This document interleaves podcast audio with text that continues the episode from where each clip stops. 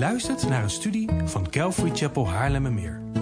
We bidden dat de Heer tot je zal spreken en je zult groeien in jouw persoonlijke relatie met de levende God. Bezoek voor meer informatie onze website calvarychapel.nl. Dat is C-A-L-V-A-R-Y-C-H-A-P-E-L.nl. Ja, we zijn al heel lang bezig met onze serie in Romeinen, maar ik wil tijdens de zomer daar een korte break van nemen. Om, ehm, ik weet het, we waren net weer één zondag begonnen met Romeinen, maar het gaat om het idee, ik wil de komende drie zondagen kijken naar God dienen. Naar het dienen van God. En specifiek wil ik gaan kijken naar het dienen van God in gebed, het dienen van God in geloof en het dienen van God in gehoorzaamheid.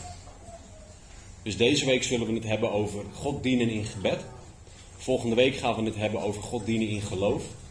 En als laatste God dienen in gehoorzaamheid. En eigenlijk horen die drie dwars door elkaar heen te lopen.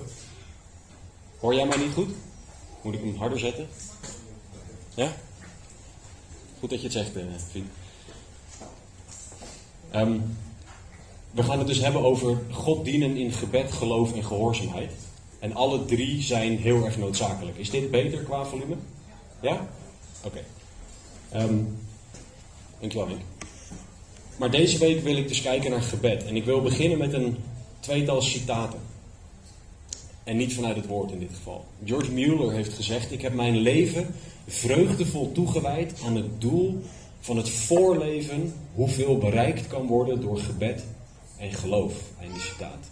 En wat deze man bereikt heeft, is dat hij meerdere weeshuizen opgezet heeft. Dat hij meer dan 10.000 wezen heeft opgevangen in die huizen. En hij heeft nooit iemand zijn noden bekendgemaakt anders dan God. Deze man bad voor alles. Er zijn citaten van hem dat hij de kinderen in zijn weeshuis te eten moest geven. En dat hij ochtends, vijf minuten voordat ze gingen eten, nog geen ontbijt voor ze had.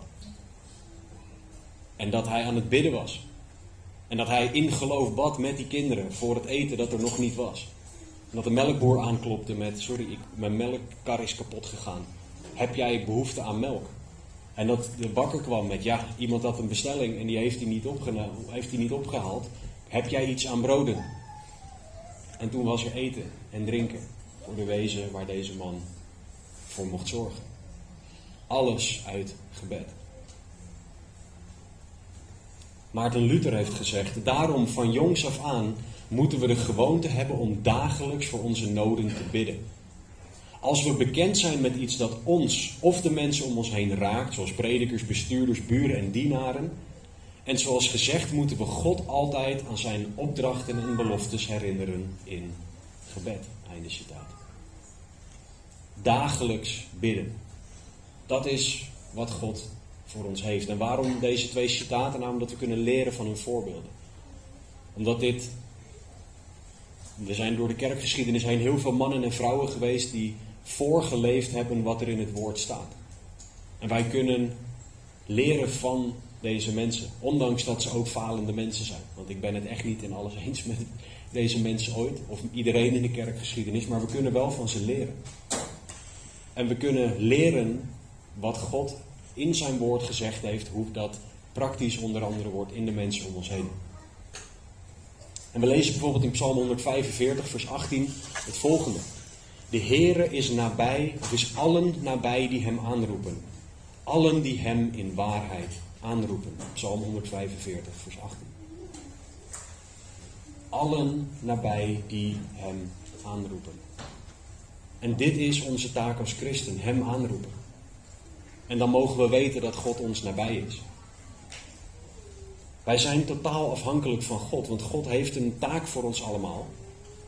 Maar zoals eerder gezegd is dat een taak die voor ons onmogelijk is. Als we kijken naar het elkaar-vers van vandaag, het elkaar liefhebben zoals Jezus ons lief gehad heeft, dan is dat iets wat wij niet kunnen.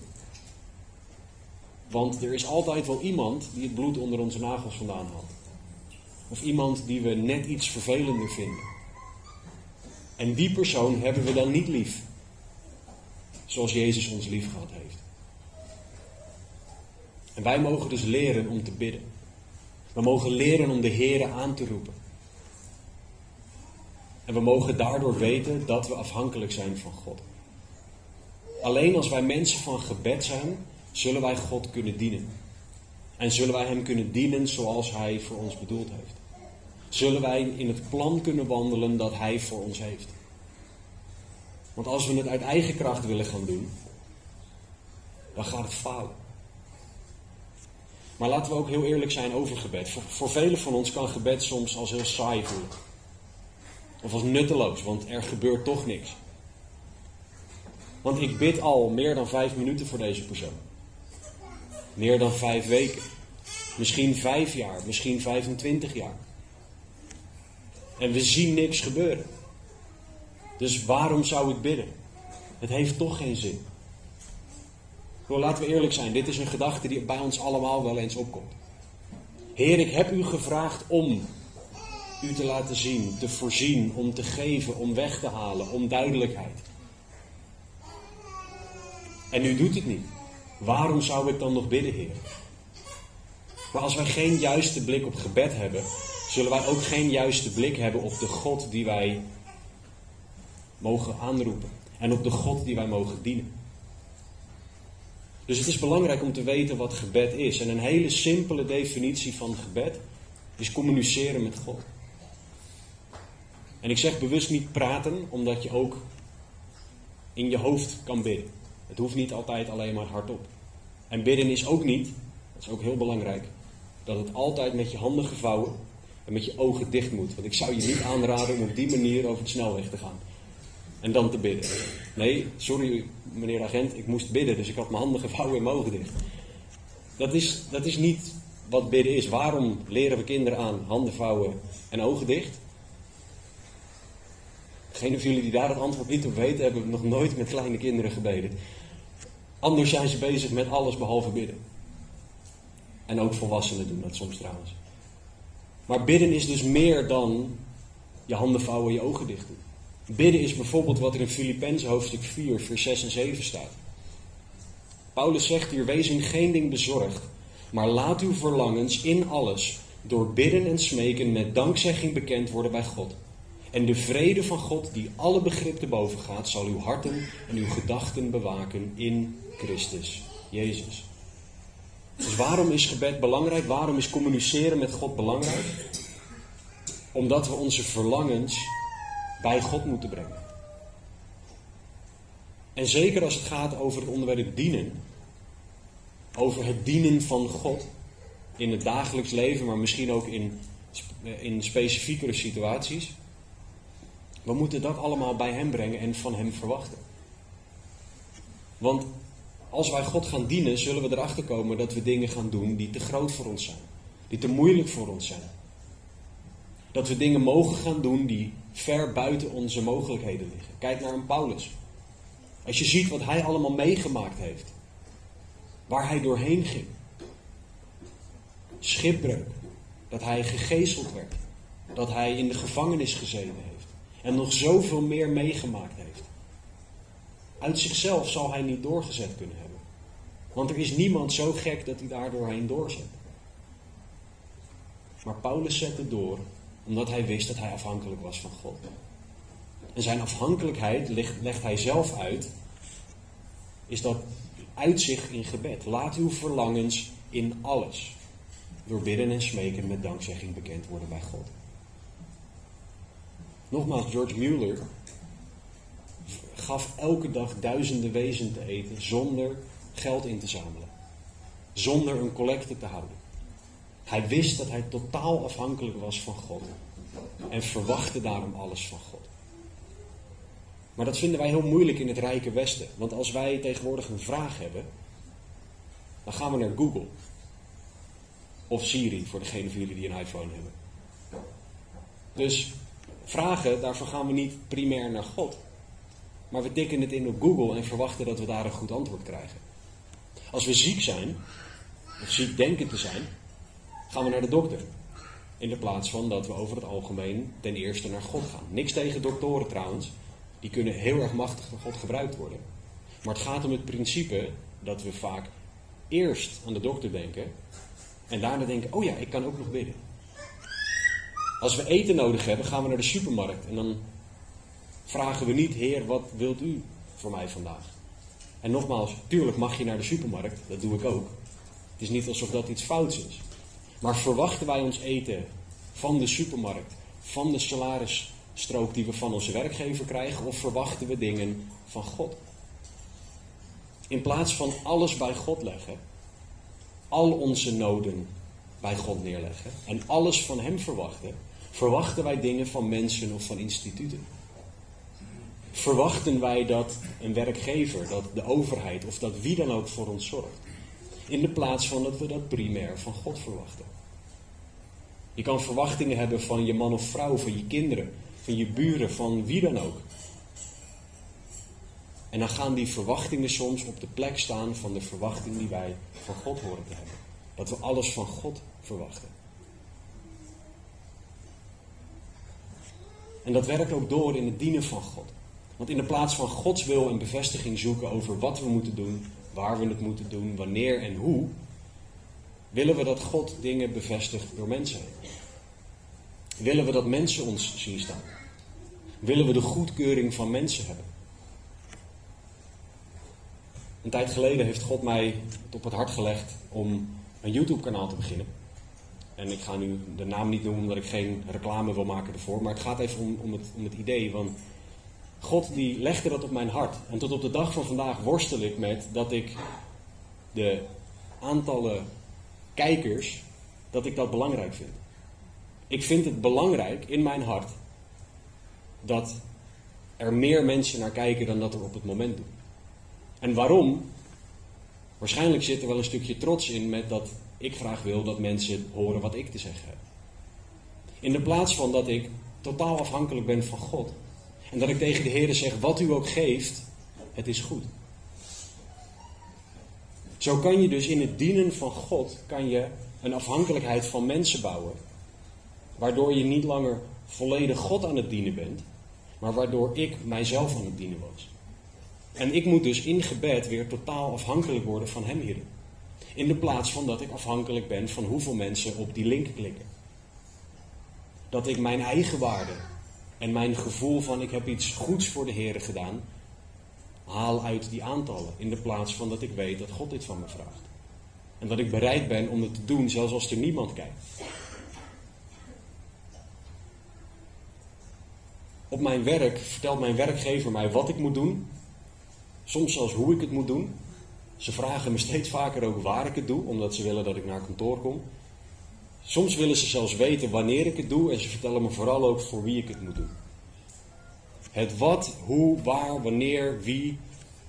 Al die dingen worden zo'n beetje voor ons bepaald. Maar in het dienen van God verwachten we die dingen vaak niet van God. Dat God ons vertelt wat we moeten doen. En dat God ons vertelt hoe we het moeten doen. En waar en wanneer. En al die antwoorden, die verwachten we dan van een mens. Terwijl God dienen begint met God. Het dienen van God begint met communiceren met God. Begint met afhankelijkheid van God. En afhankelijk van Hem blijven, want Hij moet leiden in de plaats van dat ik leid. Gebed moet het startpunt zijn, moet het eindpunt zijn en alles wat er tussenin zit voor ons. In de plaats van dat gebed een soort van een laatste redmiddel is. Want op het moment dat wij niet bidden, dan geeft iemand anders dan God over het algemeen de antwoorden op de vragen wie, wat, hoe, waar, wanneer. Dus we moeten leren om God die antwoorden te laten geven. Om Hem die vraag te stellen. En totaal afhankelijk van Hem te zijn.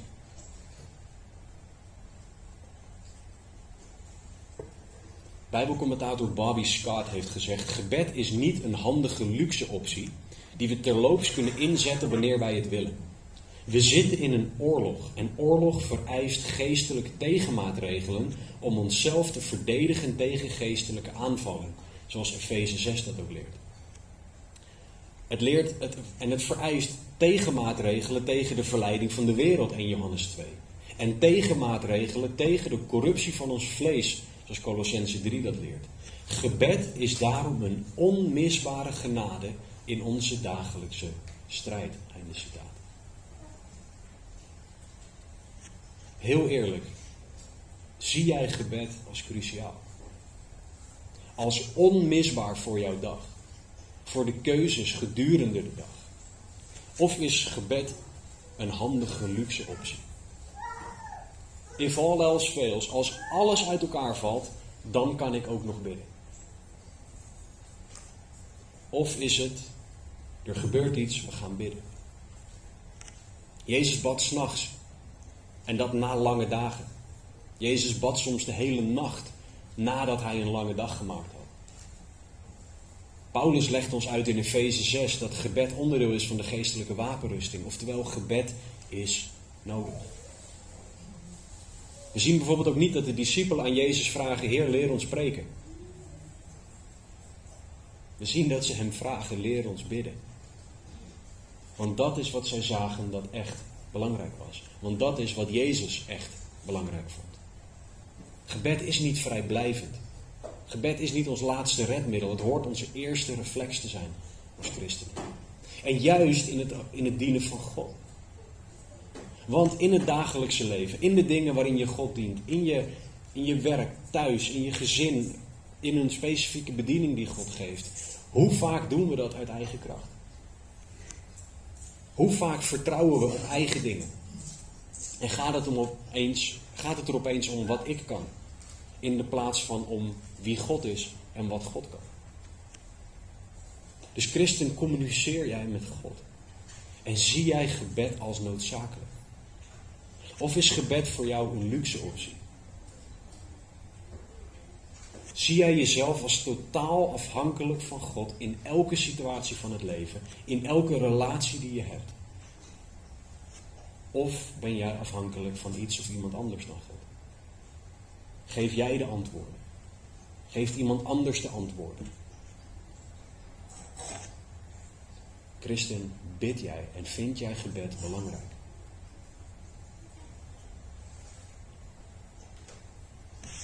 Maar gebed is iets heel praktisch. Dus ik wil ook deze studie wil ik praktisch maken. Zeker ook als het komt in relatie tot dienen. Want gebed is niet een heel theoretisch iets.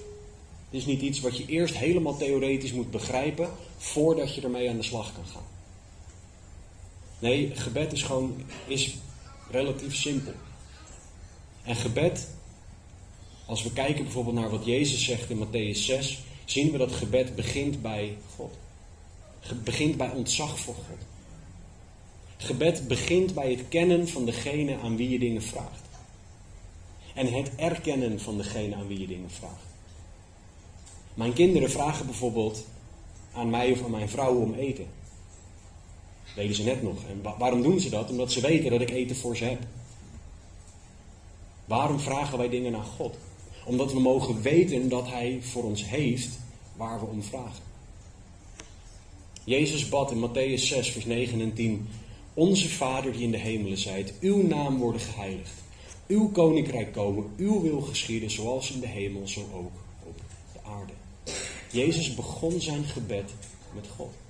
Hij begon zijn gebed met God aanbidden. Omdat Jezus op aarde wist van wie hij compleet afhankelijk was. Onze Vader die in de hemelen zijt. Gebed begint bij ontzag voor God. We zien dat bijvoorbeeld ook bij Nehemia. Als je daar de tijd voor hebt, bestudeer Nehemia 1. Een, een van de mooiste gebeden die er in het woord staat. En vanaf vers 5, nadat Nehemia een hele diepe nood van het volk Israël te horen heeft gekregen, zegt hij, Nehemia 1:5, Och Heere, God van de hemel, de grote en ontzagwekkende God, die het verbond en de goede tierenheid in acht neemt voor hen die hem liefhebben en zijn geboden in acht nemen. Voor degenen van jullie die de achtergrond van Nehemia niet kennen, het volk Israël was deels weer teruggegaan naar Jeruzalem, maar Jeruzalem had geen muren meer. Of in ieder geval geen structureel overeindstaande muren. En dat betekende dat dit volk in continue nood was om aangevallen te worden, overvallen te worden en helemaal uitgemoord te worden. Dat was een continu gevaar. En Nehemia hield zielsveel van dit volk. En hij hoorde dit.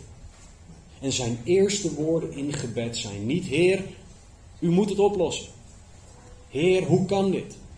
Nee, zijn eerste focus is: Heere, God van de hemel, de grote en ontzagwekkende God. Nehemia begon bij God. Hij wist dat hij afhankelijk was van God. En dat hij bij God moest zijn en dat God de enige was die voor hem kon voorzien. Hoe meer ontzag jij voor God hebt, hoe meer afhankelijk jij van God wordt. Hoe meer jij door begint te krijgen wie God is, hoe meer je ziet dat je afhankelijk bent van Hem. En dan ga je zien dat je Hem nodig hebt. En zal je steeds sneller met alles naar Hem gaan, omdat je Hem ziet voor wie Hij is. Jouw ontzag voor God is bepalend voor jouw gebed. Dus begin je gebed bewust. Maak de keuze om te beginnen in gebed met God aanbidden. En dat hoeft geen vijf minuten aanbiddingsuitspraak te zijn. Maar dat kan gewoon zijn, Heer, dank u wel dat u God bent. Dank u wel dat u groter bent. Daar herinner je jezelf er ook aan dat God groter is. En daarna kan je verder gaan in gebed. De voorbeelden van Jezus en van Nehemia zijn twee mannen met ongelooflijk veel ontzag voor God. En hun ontzag voor God werd zichtbaar in hun gebed. Gebed laat veel meer van je hart zien dan dat je misschien doorhebt. En hoe meer jij vol ontzag bidt, hoe meer dat laat zien dat jij weet dat jij afhankelijk bent van God. Dus begin je gebed alsjeblieft bij God. Begin je gebed bij de grootheid van God. Bij hoe ontzagwekkend God is. Want dan weet je ook aan wie je dingen vraagt. De God die zo groot is. Die zo ontzagwekkend is. Die de trooster, de liefhebbende God is. De Vader is. Alle dingen die Hij is. Begin je gebed bij Hem.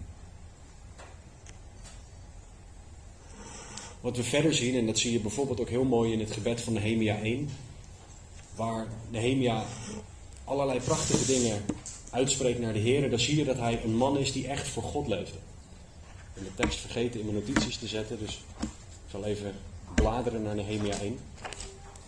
Maar in Nehemia 1 zien we een van de allermooiste gebeden die we in het woord kunnen vinden. In Nehemia 1 vanaf vers 5 staat het volgende. Ik zei, och Heere, God van de hemel, de grote en onzagwekkende God, die het verbond en de goede tierenheid in acht neemt voor hen die hem liefhebben en zijn geboden in acht nemen. Laat uw oor toch opmerkzaam zijn en uw ogen open om te luisteren naar het gebed van uw dienaar dat ik heden dag en nacht voor uw aangezicht bid voor de Israëlieten, uw dienaren. Ik beleid de zonden van de Israëlieten die wij tegen u begaan hebben. Ook ik en mijn familie, wij hebben gezondigd. Wij hebben het grondig bij u verdorven. Wij hebben de geboden, de verordeningen en de bepalingen die u aan uw dienaar Mozes geboden hebt, niet in acht genomen. Denk toch aan het woord dat u uw dienaar Mozes geboden hebt.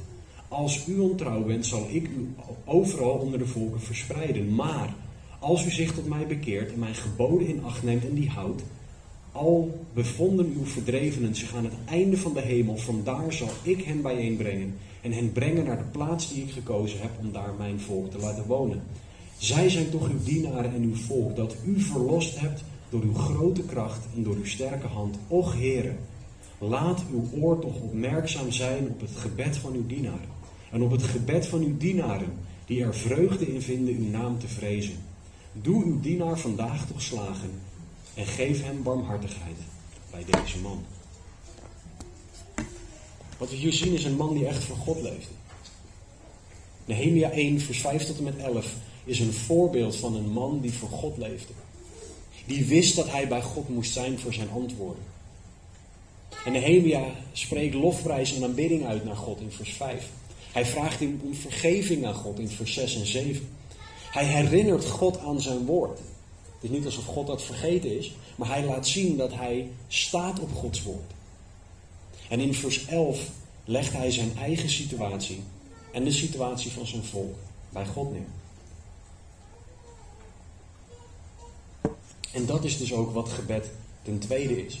Dat we dingen bij God mogen neerleggen.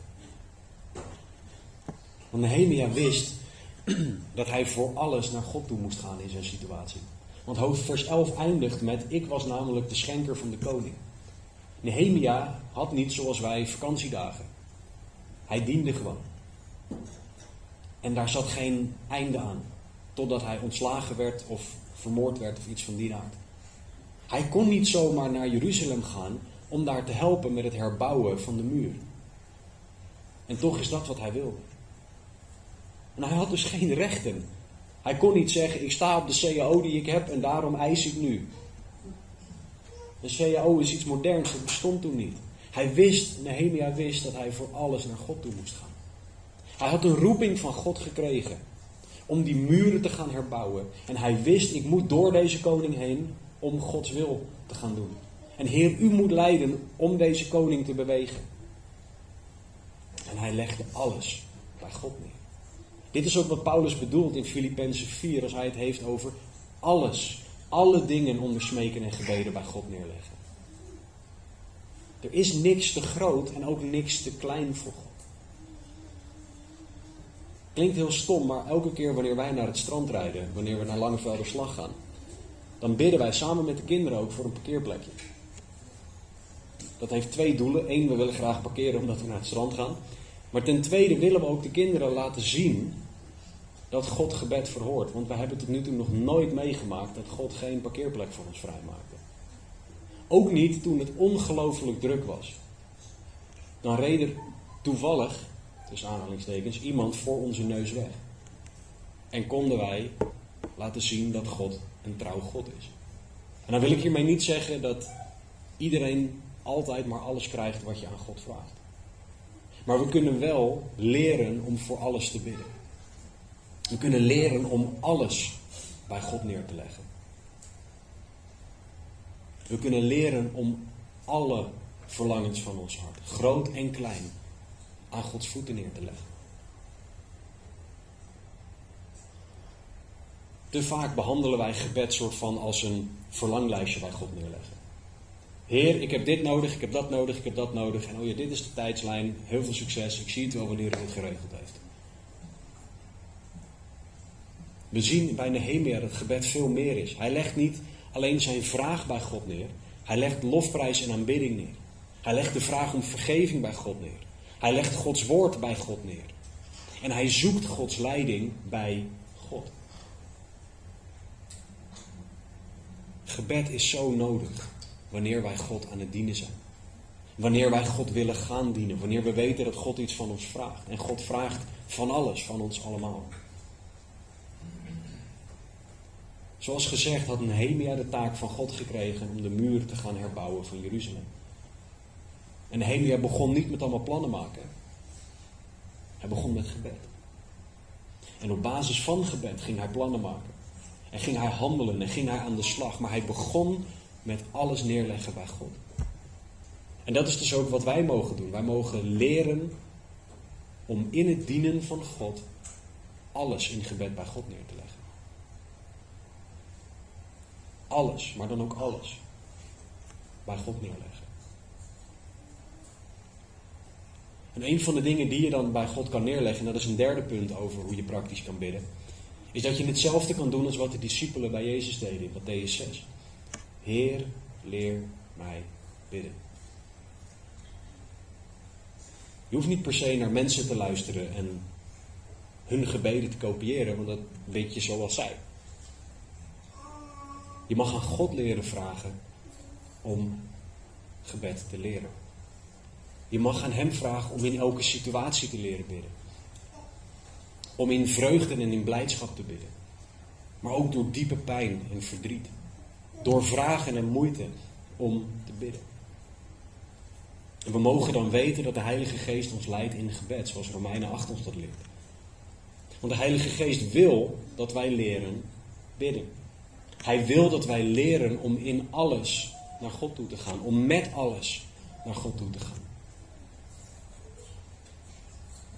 En we mogen dus ook met de vraag om te leren bidden naar God toe gaan. Maar laten we hier ook gewoon heel eerlijk zijn dat gebed niet altijd makkelijk is. Want ik heb vaak genoeg dat wanneer ik mijn bed uitkom en ik dan ga zitten om te bidden, dat ik opeens afgeleid word. Dat ik opeens aan iets anders denk. Dat ik bijna niet anders kan dan aan dat ene denken. Het lijkt wel alsof er een vijand is die ons wil afhouden van gebed.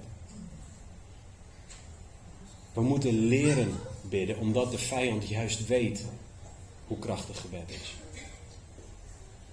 Satan weet samen met zijn demonen dat een biddende christen een christen is die die heel moeilijk onderuit kan krijgen. Een biddende christen is hoe wij horen te zijn. Dus de Satan gaat alles doen om ons ervan te weerhouden om te bidden. En een van de primaire dingen die hij daarvoor gebruikt, is je aanvallen in je gedachten. En dat hoeft helemaal niet te zijn dat je aan hele foute dingen denkt. Dat kan gewoon zijn dat je direct gaat denken aan de dingen van de dag. Oh, ik moet dat nog doen, ik moet zus nog doen, ik moet niet, dat niet vergeten, zus niet vergeten, ik had die belofte gedaan. Er is helemaal niks mis mee. En het kunnen ook dingen zijn, het kunnen zondige verleidingen zijn die in je hoofd komen. Maar we moeten leren om te strijden tegen die gedachten. We moeten leren om die gedachten krijgsgevangen te nemen, zoals 2 Korinthe 12 ons dat leert. Of 2, zoals 2 Korinthe ons dat leert. We moeten leren om die gedachten uit ons hoofd te halen, zodat wij zullen bidden. Want hoe moeilijk is het om te bidden als je zo afgeleid bent? Heer, leer ons bidden. Hoe moeilijk is het om in pijn en in verdriet te bidden? Want je bent zo bezig met die pijn en met dat verdriet. Je bent zo bezig met waardoor je pijn en verdriet hebt. Je bent bezig met de vraag, Heer, haal het van me weg. Wat geen verkeerde vraag is. Maar dan ga je voorbij en dat God je misschien meer wil leren door pijn en verdriet heen. Het kan ook in vreugde heel moeilijk zijn om te bidden. Omdat je vergeet om te bidden. Omdat het leven nou eenmaal dan van een leien dakje gaat. We moeten leren bidden en we mogen God dat vragen. We mogen God vragen om ons te leren bidden. En het tussen aanhalingstekens lastige aan, dat, aan die vraag is, is dat God ons dan vaak dingen geeft om voor te bidden. Wat niet altijd leuk of makkelijk is. Maar we mogen wel weten dat dit is hoe we horen te zijn. Biddend, afhankelijk, communicerend met God. Want dat is waar wij het meeste leren. Dat is waar wij leren bidden. Als wij inzien dat wij het zelf niet meer kunnen oplossen. Dan zien we hoe hard we gebed nodig hebben. Dus vraag God om jou te leren bidden. En een ander stukje advies is om dit ding. Oh, sorry, de opname zit erop. Um, om je telefoon um, pas te pakken en te gaan bekijken en dingen erop te lezen nadat je tijd met de Heer hebt gehad. Nadat je tijd in gebed en in het woord hebt gehad. En dat zeg ik uit ervaring. En ik faal hier zelf genoeg in. Dat je toch net even dat ene berichtje leest en dan ben je een half uur verder. Bidden hoort een van de allereerste dingen te zijn die we doen. Waarom? Niet omdat ik het zeg, omdat we dat voorbeeld in Jezus zien, maar ook omdat het ons afhankelijk maakt van God. Omdat we de dag beginnen met die afhankelijkheid van God. Omdat we de dag beginnen met communiceren met God in de plaats van communiceren met mensen. En communiceren met God is het allerbeste. Is wat wij echt nodig hebben voor die dag is wat ons kan helpen en leiden in elke situatie van de dag. Dus laten wij de dag beginnen met gebed. En ook dat is iets wat je kan leren. Waar je God mag vragen om jou in te leiden om dat te doen. Dus vraag God, Heer, leer mij bidden.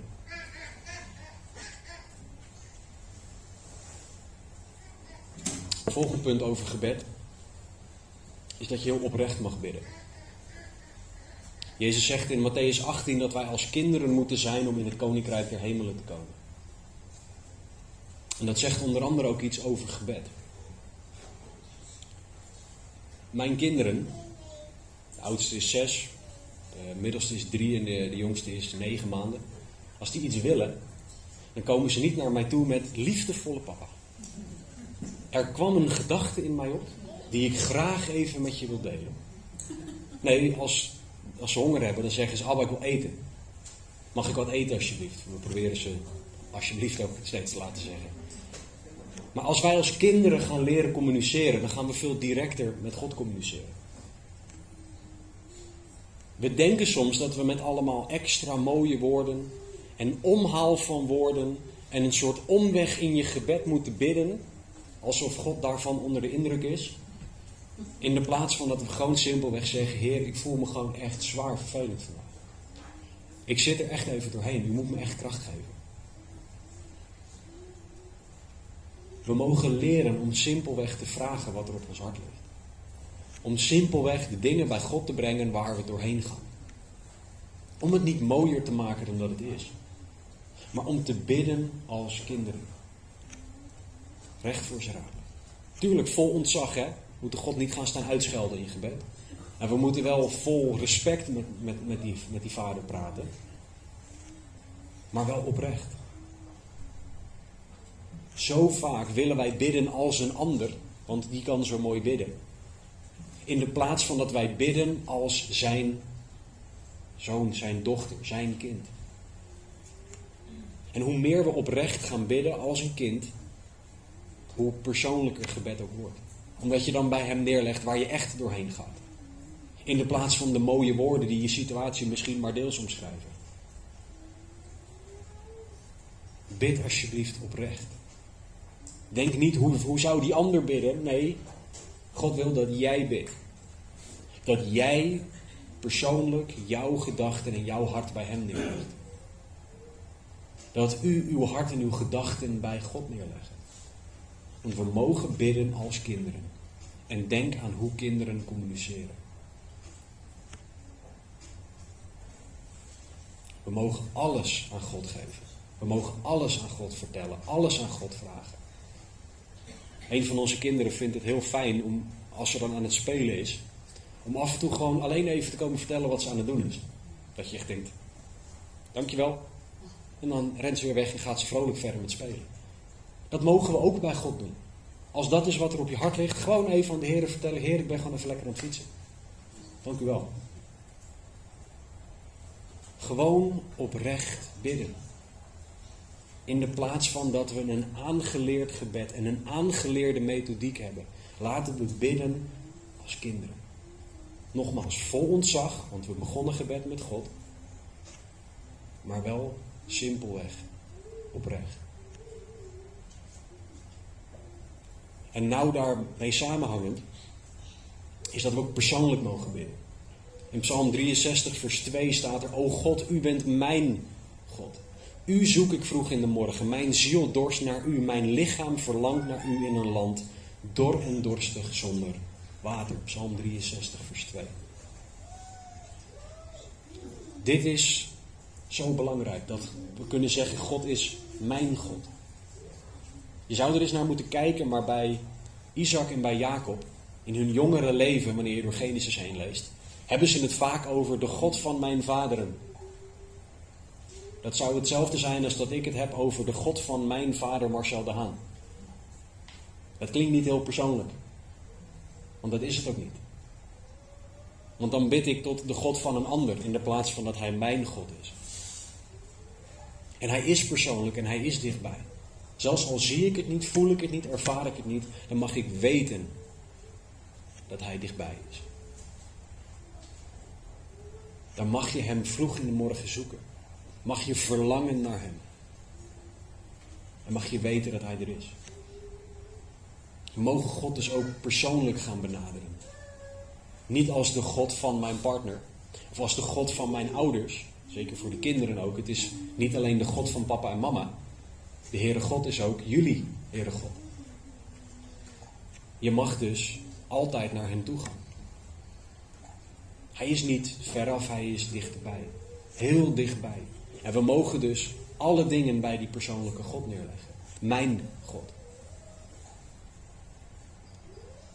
Het onbenullige en dat wat te groot voor ons is en alles wat er tussenin zit, kunnen we bij die persoonlijke God, mijn God, brengen. Een volgend punt is om afhankelijk te bidden. om niet te zeggen: Heer, ik heb hier een plan. U moet alleen even deze en deze dingen regelen. U moet even uw handtekening eronder zetten en dan gaan we het zo samen even cheffen. En dan hebben we het gewoon geregeld. U uw deel, ik mijn deel. Helemaal goed. Nee.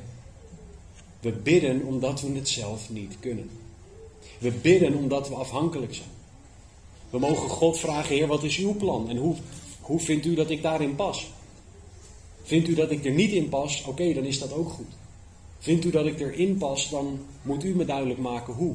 En wat ik moet doen en wanneer ik het moet doen. We moeten afhankelijk bidden. En we moeten tegelijk verwachtingsvol bidden.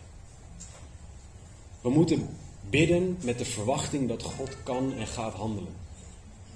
We moeten bidden in de wetenschap dat God almachtig is.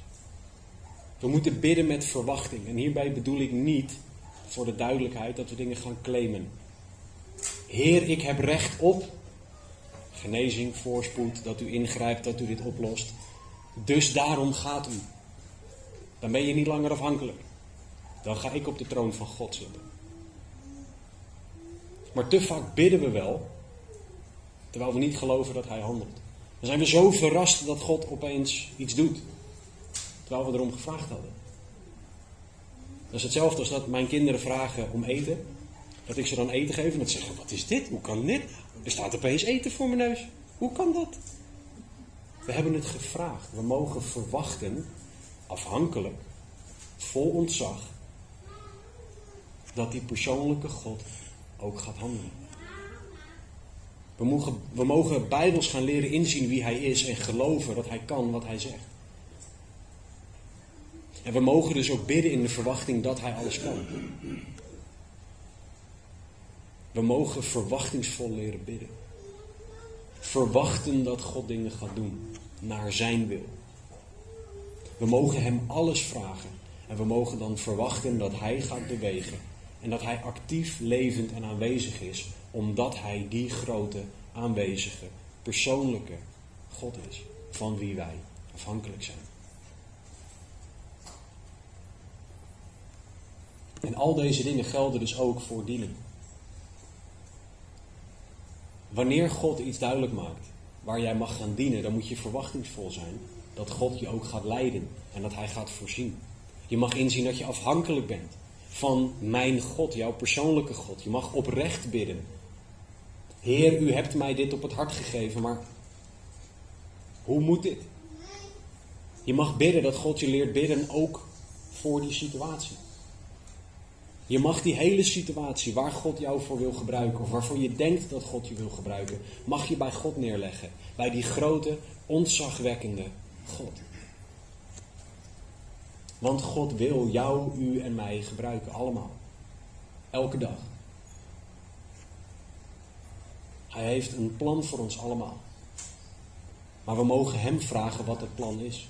En we mogen Hem vragen hoe en waar we mogen dienen. Wie we mogen dienen. Want je moet niet denken dat jouw leven niet significant voor God is. Of dat de plek waar jij dient niet belangrijk is. Want dat is maar. En vul het maar in.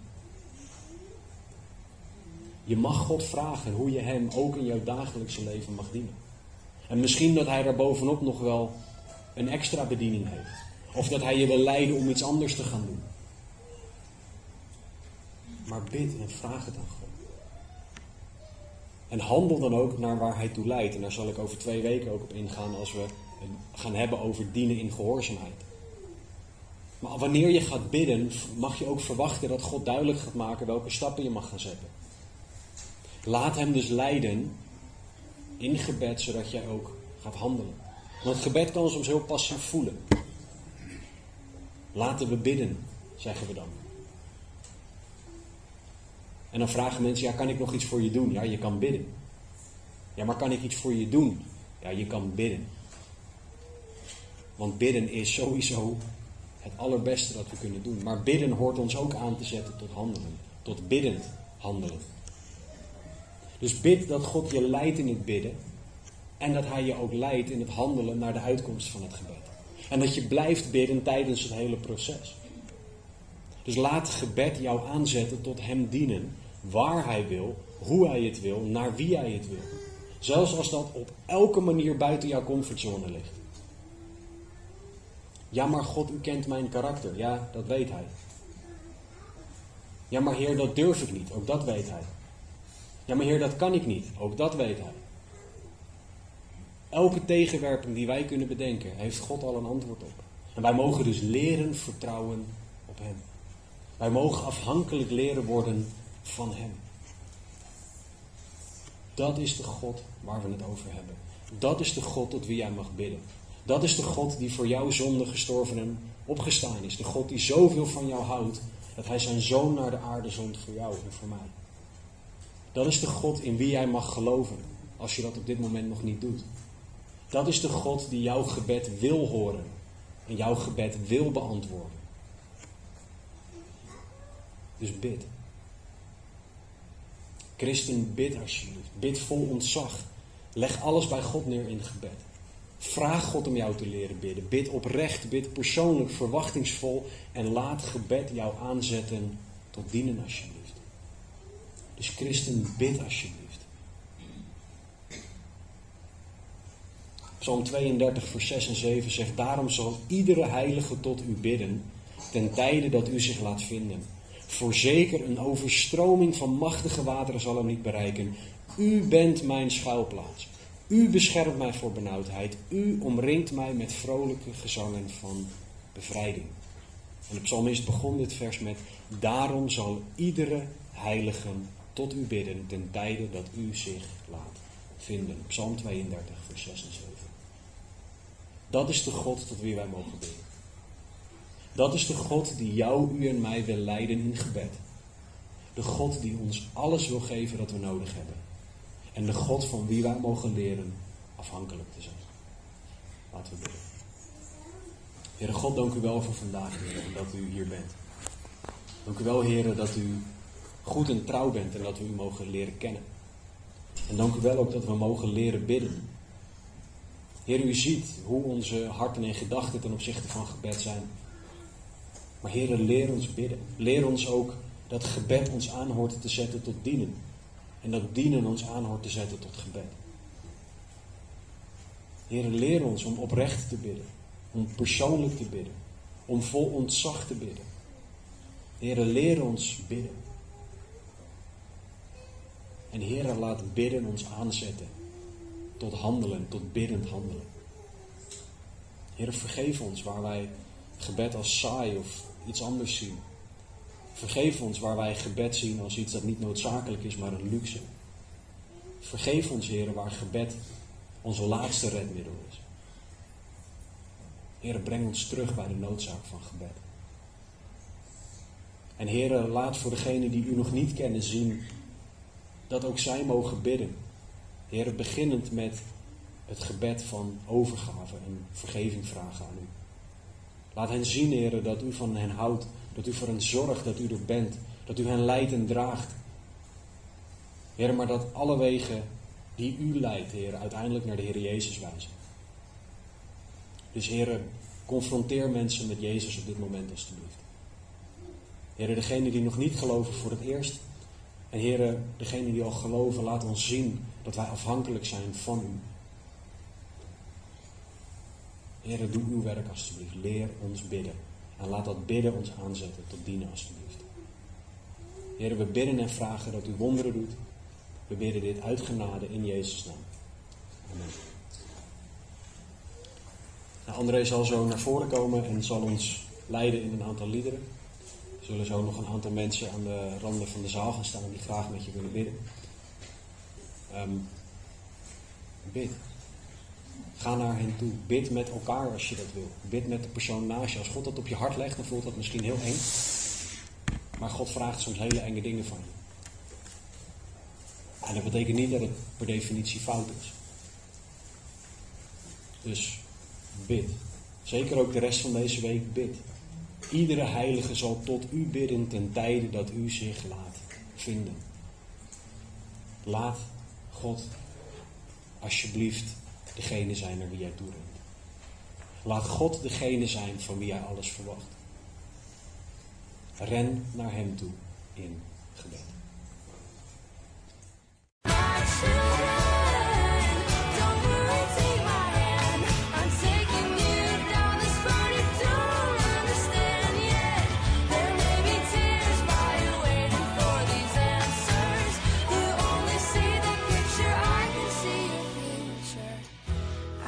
Tell you right now, it's gonna be alright.